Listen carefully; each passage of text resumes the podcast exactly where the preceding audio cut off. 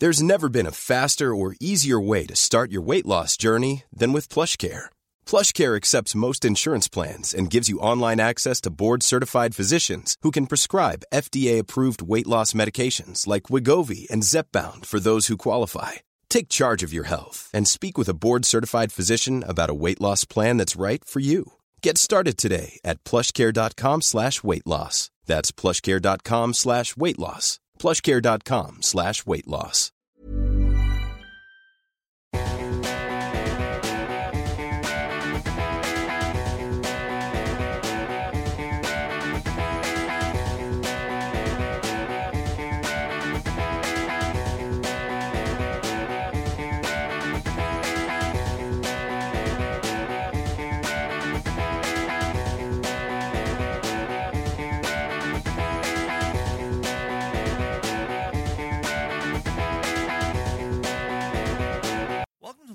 Bourbon and bad decisions. Um, so I am happy that I've gotten to do my second interview uh, with this podcast, which is which is great. Uh, anyone who's never started a podcast, being able to reach out and start getting guests who then can say, "Hey, I was on with this guy, that guy, the other guy," you know, and it really helps build who you're able to reach out to. I've already gotten to speak with Jennings of the Blaze, and this week I was able to have a brief conversation with one Andrew Heaton. Uh, Heaton is a guy that when I first started listening to podcasts, it was because he was on the Blaze at, with his podcast, Something's Off with Andrew Heaton. I'd never really seen anything from him. I'd never listened to any of his stuff, read any of his writings with reason or any of his YouTube videos that are, you know, political comedy. But I absolutely, you know, grew a deep respect for him, even though we might not agree on a lot of things. But that's cool. And I was happy to get a chance to sit down on Zoom and talk with him. He was kind of kind of busy. Had you know, he had just finished an interview with the Libertarian Party presidential candidate uh, Jo Jorgensen. So, you know, he was kind of shoehorning me in when he could, and I'm very, very grateful for the time that he was able to give me. So, without further ado, here is my interview with Mr. Andrew Heaton. All right, so I am pleased to have as a guest on my show Mr. Andrew Heaton. Uh, you may know him from Reason. He was a writer for Fox Business. He worked in Congress as a staffer.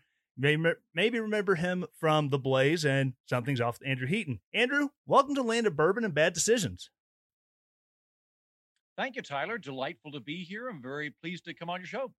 Yeah. Um. So one of the big things that I've been trying to wrap my head around here the last few weeks is how insane everyone is getting around the election. Is there so much, and I almost said antipathy. That's definitely not the right word. Uh, antagonization going on from left and right. You know, especially now that you know the whole Hunter Biden thing has kicked off in the last week. I mean, what's your opinion on what you're seeing, especially being out in the Bay Area right now? I, I think that elections always hit a boiling point towards the end. Um, people are inherently tribalistic, and that, that means that we like being on a team. Part of that equation is not just promoting our team, but hating another team, uh, which is why you know generally people um, strike up alliances when when there's some sort of outsider. An outside threat is always very helpful in terms of uh, galvanizing otherwise weak social bonds. So uh, tribalism is is a, a, predominant element to you know everyday life, but in particular political elections. And I I think w- whenever you see um, stress being ramped up or fear being ramped up, people are going to seek comfort in a group identity and group solidarity. And then on the flip side, um, when they perceive that their group is being eclipsed or is under threat, that's likewise going to ramp up that tribalism feeling. And so I think the further we get towards the election day, the less and less uh, the vote becomes a kind of, you know, engineering element of, well, I favor these policies and this candidate represents those views best. Or alternately, uh, this is a, a, a, you know a civic element that I'm doing to try and affect exchange, and it more and more becomes a kind of emblem of your tribe that you are uh, putting out there, I want to commune with the Democratic Party or I want to commune with the Republican Party. And as that becomes more and more heightened, people get sucked into yay my team, boo your team on a very emotional level, and uh, and and kind of disengage from from just interacting with folks on a policy level. And so I think that that'll reach a fever pitch probably next week. That'll be the height of it. I, I would have I would advise people to just really probably avoid talking to anybody that you know is dead set on a candidate you disagree with uh, in the intervening week and a half because I think it'll be pretty useless. And uh, and then hopefully when when a president is inaugurated, things will drop down to like quarter impulse power. Right, and I'm kind of hoping the same thing because you know with all the the BLM marches and counter protests and everything else going on, and you see how much violence has broken out, and it's scary to think that there's that kind of political violence in the United States. That's usually something you see in third world countries whenever uh, the social the social norms started to fall apart around politics. Yeah, it's you know contrasting this election with say like 2012. Uh, 2012, I was uh, I I sat I was in New York in 2012, and I got invited to some uh, Mitt Romney watch party, and so I I went to that, and um, the election was over pretty quick. Basically, when they called Florida, so it was you know we were only there like an hour. I only had time for you know a glass of wine, but uh, but that being said, though the the atmosphere at the party and outside was either like yay Obama won, or alternately, well darn, better next uh, better luck next time. Like it was just it was either like elation or like you know just kind of general sadness but there was really no threat of violence at all that i or anybody else really anticipated at that time and uh, even 2016 when 2016 happened i was in times square uh, during that election and so i could hear crowds outside of fox chanting lock her up and uh, i ended up going home around 2 a.m because i was covering it at the time and so i i could hear people screaming at each other in the streets but even then it was vocal anger. There there was no like there wasn't anybody like walking around with you know like a billy club or anything like that. And uh, this time around, I feel like that threat of violence is certainly heightened uh, beyond what we've previously experienced. I think that there's a very good chance that we'll have riots uh, a la the George Floyd protests or higher. Um, and I think that they're all but guaranteed at this point for a couple of reasons. Uh, I don't see either side um, graciously conceding. And what I mean by that is, I think that if Trump loses, uh, Trump supporters will very likely think that the election was stolen and rigged. And if Biden loses, Biden supporters will very likely think that the election was stolen and rigged. And so rather than having that Romney defeat of 2012 of darn, our guy lost, I wish he'd won, I, I think there's going to be vast swaths of the American electorate, Republican or Democrat, who feel like the election outcome is illegitimate and that uh, they they have been iced out of the political process. And I think that's doubly likely because um, we're going to see so much more voting by mail this election than we usually do. Voting by mail is, I think, actually fairly secure. It's actually pretty difficult to try and counterfeit ballots and that kind of thing. So I'm not worried about them getting, uh, uh, you know, getting rigged, but they are very error prone. Uh, in 2016, the amount of mail-in ballots that was thrown out due to error was greater than the gap between Hillary Clinton and Donald Trump in the popular election. I think she lost or she she won the popular vote by two million votes or so. Meanwhile, the amount of uh, mail-in ballots that were thrown out was about six million, and that's during a regular year, uh, not a pandemic year. This time around, uh, I mean, I've seen estimates for mail-in ballots as high as 17 times that of a regular year. And you you think about there's all that error. Uh, the uh, the states themselves are not used to dealing with uh, that many mail in ballots, and the voters specifically are not used to putting mail in ballots together. And so I think there's a very good chance that in crucial swing states like uh, Pennsylvania, Michigan, Florida, you're going to see situations where Biden probably won the actual vote tally. Like if everybody just held up their hand, he would be the winner. Uh, but because uh, Democrats disproportionately plan to vote by mail in ballot and Republicans disproportionately plan to vote uh, in person, the presumably uh, more of the the votes that are thrown out will be Biden's because those will be mail-in ballots. So let's say if like a fifth of the ballots are thrown out, which I think is a realistic possibility, then in a really narrow election where where you know it's maybe like 10,000 votes that separate the difference, it, it, could easily kick it from uh, Biden to Trump based on technicalities and, and voter error, in which case the, the Democrats would understandably feel like they were robbed. Uh, but at the same time, if I were a judge and uh, and I were I was looking at it going, look, I'm sorry, like this person used incorrect postage or whatever, that is the law. Uh, then I disqualify those ballots. So I, I think situations like that are apt to be rife, and as a result of that, you'll you'll see a lot of protests and probably riots. Right, and I think one of the things that really doesn't help the situation, Donald Trump won't come out and say, if I lose, it will be uh, it'll be over. Joe Biden's team is not saying if we don't win on election night, it's over. They're they're both. Uh, you have uh, surrogates like Hillary Clinton saying, "Don't concede, fight, fight, fight, fight, fight," and it's both sides that are just adding fuel to that fire. I mean, 2012, that was eight years ago. I think I was stationed at Fort Knox. I just did a you know mail in absentee ballot call a day. Didn't really. Yeah, Mitt Romney. He ain't going to win, but I'll vote for him anyways. But and then 2016, I spent all the entire primary season just going, why is everybody just all up on Donald Trump like he is the Cheeto Jesus? And even being deployed to Afghanistan in 2016, I didn't even fill out an absentee ballot and send in. I'm like, mm, nope, don't like Trump. You know, I was a Ted Cruz kind of guy, so didn't even didn't even vote in 2016.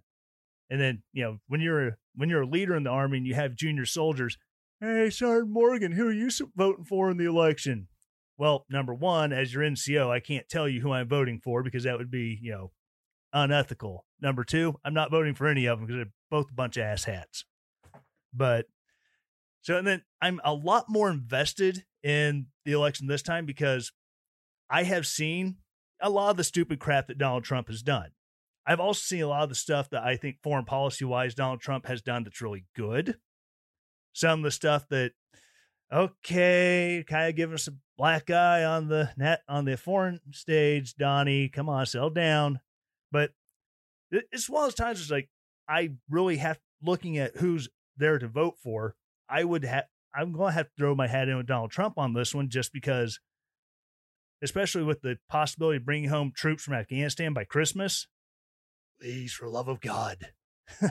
We've been there for 19 years. Bring us home. So, so for you, the tipping point is foreign policy and specifically uh, pulling troops out of foreign commitments. Um, that and the he says the greatest tax cut of all time okay, it was a mediocre tax cut. It helped it helped my take home pay at the end of the week. Not a significant amount, but you know, it's my money. I want to keep my money.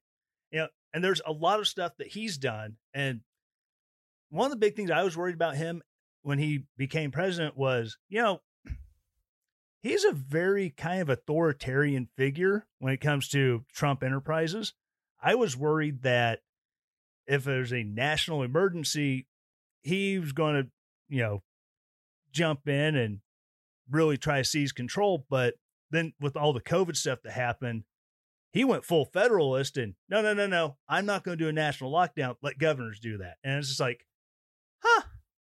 I was pleasantly surprised, although there's a whole number of different backlashes and stuff from from all of that. But as far as like the non-interventionist not wanting to get us into any more stuff overseas, I said I've got my combat infantryman badge. I'm good.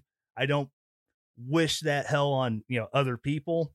So I mean, the less that we have to be overseas doing things, the better off I think we are. Well, I, I certainly agree with you there. I mean, I'm, I'm a non-interventionist as well. I would love to. Uh, I, I would love to basically just pull out of the Middle East. I don't think we should be allied with Saudi Arabia. Uh, I, I, think uh, you know it, it's a, a, pretty expensive price tag we're paying playing broker for the Middle East. There's a, a variety of you know we you know we spend about uh, half of the global defense budget. I mean, if you take every other country in the world, it, it basically adds up to what we pay. And uh, there, there is some matter of punching power there because a lot of that is going to Veterans Administration, things like that. But even then, you look at like Russia. Russia spends, I think, about an eighth of what we spend. No one's worried about Russia getting invaded.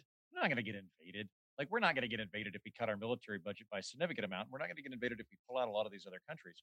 Um, so I'm with you on that. I am I am curious, not having been in, in the armed forces myself, never having been deployed. I mean, the, the most I've ever done is done stand up comedy in like Germany and Southeast Asia. So I've never done that. Um, what like uh, I, I from from my vantage point, I'm looking at um, the presidency, and, and I have to kind of grade it on a curve where very rarely do you have a president that actually wants to pull back from foreign commitments. Generally, it's either maintain the status quo, which is, I think, pretty much what Trump has done, or expand it, like George W. Bush did, or like Obama did in, in Libya.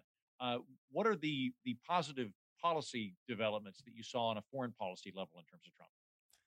Um, well, like one of the big ones is one of our, you know, like you said, we spend half the world's budget on defense how much of our national defense budget went to NATO when you have other con- you know the other what 21 countries in NATO who are pledged to give X percent of GDP but they weren't that that's yeah. a that's a big one right there getting some of these some of the bigger countries in NATO to start you know footing their share of the bill and that even though we're still spending the same amount money defense wise it can be redirected into better things, better equipment for, you know, getting soldiers into and out of battle safely, better equipment for personal safety while deployed and stuff like that, better technology to keep to make us less needing of boots on the ground.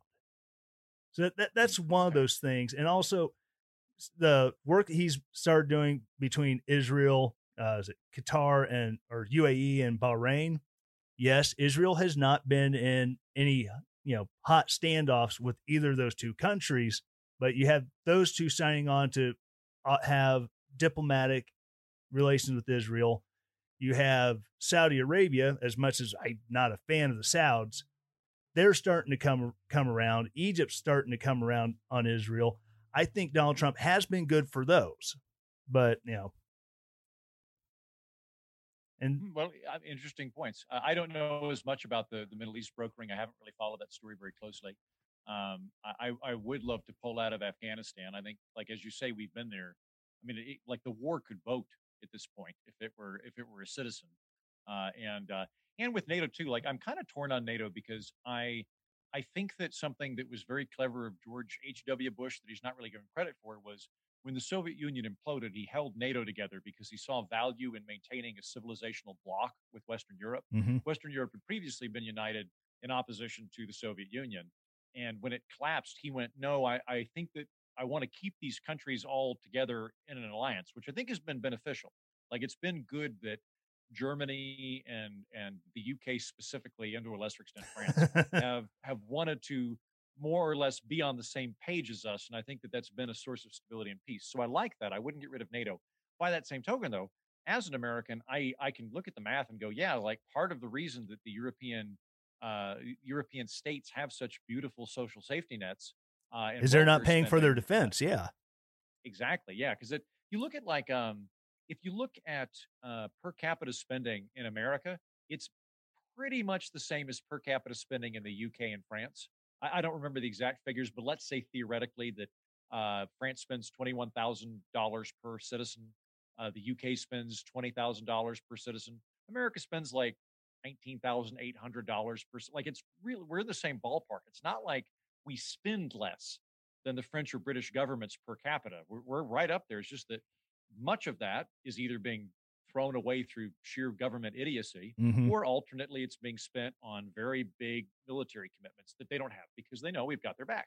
And if you were to pull out, or or alt- I mean, what I would do is go, we're in a defensive alliance with you. If you get attacked, we'll absolutely come to your aid, but we're also not going to pay for your military. Like we're like we'll we'll come, but it might take us a week. Uh, and if that were the case, then you'd, they'd have to go, oh nuts, we need to increase taxes by twenty percent to buy our own tanks. Or alternately, you know, we need to not have everybody get uh, all of the massive social spending that we're able to do because Uncle Sam is basically footing the bill. Mm-hmm. Yeah, and is it as a conservative person who tends to lean libertarian, I would love to see us start to pull back from that. I, I do understand the point of having forward bases as far as a you know national defense strategy because you know having been to Afghanistan, if there's bad guys in the middle of nowhere, you don't want to have you know troops moving out from Bagram or uh, Kandahar to go out in the middle of nowhere to catch you know whoever's bringing whatever bombs into the country. So I mean, you know, same thing. You know, if you're concerned about a foreign th- a foreign power as a threat, you know, let's just say Putin somehow amasses an army that wants to march over Europe again. You know, yeah, that that week delay time of getting yeah getting equipment, you know, moved to Europe into that theater, you know, it, it slows down the process of you know forming a defense, but you know no, that no, that makes a lot of sense, and I think that that's a very good critique of what I just described of like maintain NATO, but but pull back our financial commitments to NATO. Uh, what what I've heard is if you do that, you're basically leaving Western Europe defenseless, and uh, as a result, um, they they'd have to do it. So would, would the idea be then if, if if we if we did pull back on NATO funding, that um, it would just effectively not exist anymore because they would pursue their own defense agendas, or or would you rather maintain that we ought to continue funding those uh, those bulwarks against Russia. Well, I mean, you have the European Union. If if they can all get together with their, you know, have make a multinational centralized economy, like you know, you can do a multinational centralized defense where all the countries are, you know, putting up X amount, and then maybe you don't need the United States with you know forces in Germany, Poland, uh, Vicenza, Italy, where else that we are in Europe, or maybe maybe not even just pull everyone out, but even just minimize what you have there. Well, that you know that might be a way to uh, to approach it. I mean, it might be that in the 21st century we should, rather than viewing NATO as the as the supreme alliance, uh, move towards a uh, America plus European Union and Britain alliance or something like that. Or I guess it'd be like the Commonwealth plus Europe plus America tripartite alliance, or something like that. Uh, but but either way, kind of let them do their own thing and, and pull back a little bit. Um, yeah, they certainly have the the economic capacity to pull it off. The way the European Union's currently organized is they have uh, battle groups where they have three countries per battle group. So basically, like France, I don't know, Germany and Romania will all lend uh, an army uh, or s- some unit of military defense, the three of them will comprise this battle group, and that'll be deployed someplace.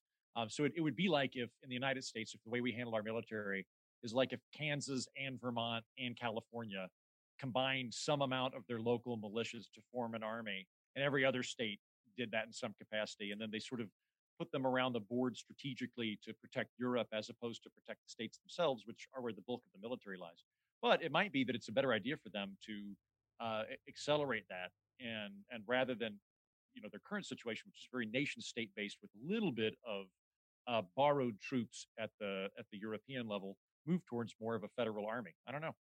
Yeah, I mean, it's just one of those things that looking forward, I, I have seen from the from a military standpoint, I've seen lots of good happen with Donald Trump. I saw yeah, some good happen with Barack Obama towards the military. I think the greatest thing from the Barack Obama administration, honestly, it's going to make some of my listeners cringe, but in 2011, sitting in Afghanistan, getting told, all right, we are officially repealing Don't Ask, Don't Tell. And it's like, really? You're getting rid of the Bill Clinton era? Oh, we found out you're gay? Get out of my army. Yeah, I think that was like one of the yeah, bigger no, ones. I, I, agree. That was a. I mean, I, I don't. You know, I'm I'm I'm very very much a hedonist. Whatever you want to do, as long as you're not hurting anybody, go for it and do it as much as you can until you get sore. And uh, if, if somebody can defend me, the weak comedian living in the United States, I really don't care if they're gay or not. Uh, I, you know, like as long as as long as you're all wearing the same camouflage, um, it, it, makes no difference to me. And I, I, think that was a positive development in the Obama administration. And I think that uh, I, I, think the American people are a lot more tolerant than we were given credit for. I've never been in armed combat. My guess is, Tyler, based on our very hmm. brief interactions, that you would you would feel equally loyal to a gay member of your uh, of your your squad or or whatever whatever unit mm-hmm. you were in.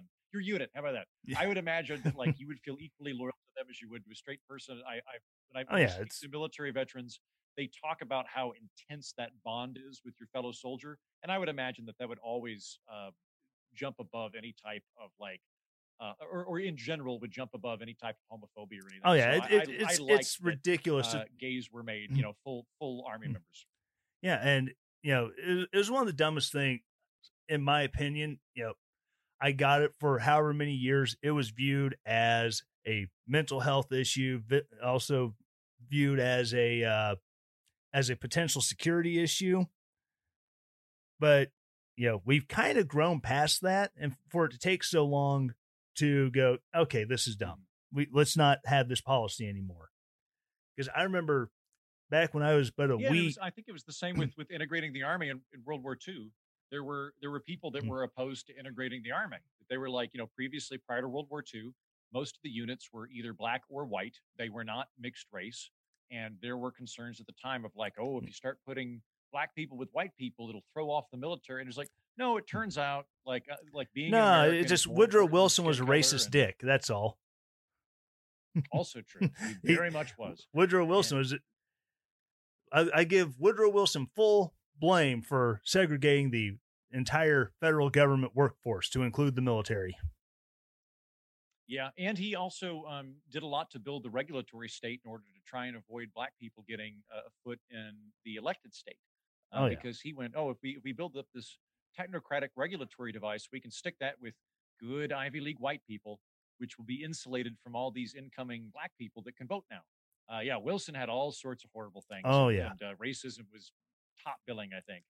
Yeah, I Well, uh, Tyler, I very much enjoyed talking to you. Oh, yeah, great 'cause I've got conversation. a bunch of interviews I got to do today, so I've got to jet. But oh yeah, take it easy. I'm glad. program. Thank you for your service. Yeah, thanks for coming on. Uh, hopefully, we can you know do this again one day for something more than just inane ramblings about what's going on in the world.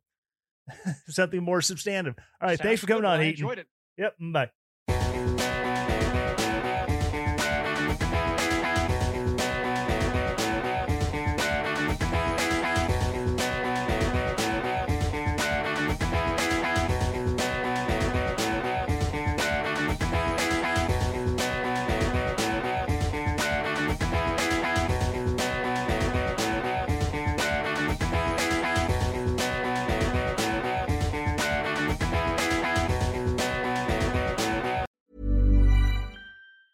Planning for your next trip? Elevate your travel style with Quince. Quince has all the jet setting essentials you'll want for your next getaway, like European linen, premium luggage options, buttery soft Italian leather bags, and so much more. And it's all priced at 50 to 80% less than similar brands. Plus, Quince only works with factories that use safe and ethical manufacturing practices. Pack your bags with high-quality essentials you'll be wearing for vacations to come with Quince. Go to quince.com slash trip for free shipping and 365-day returns.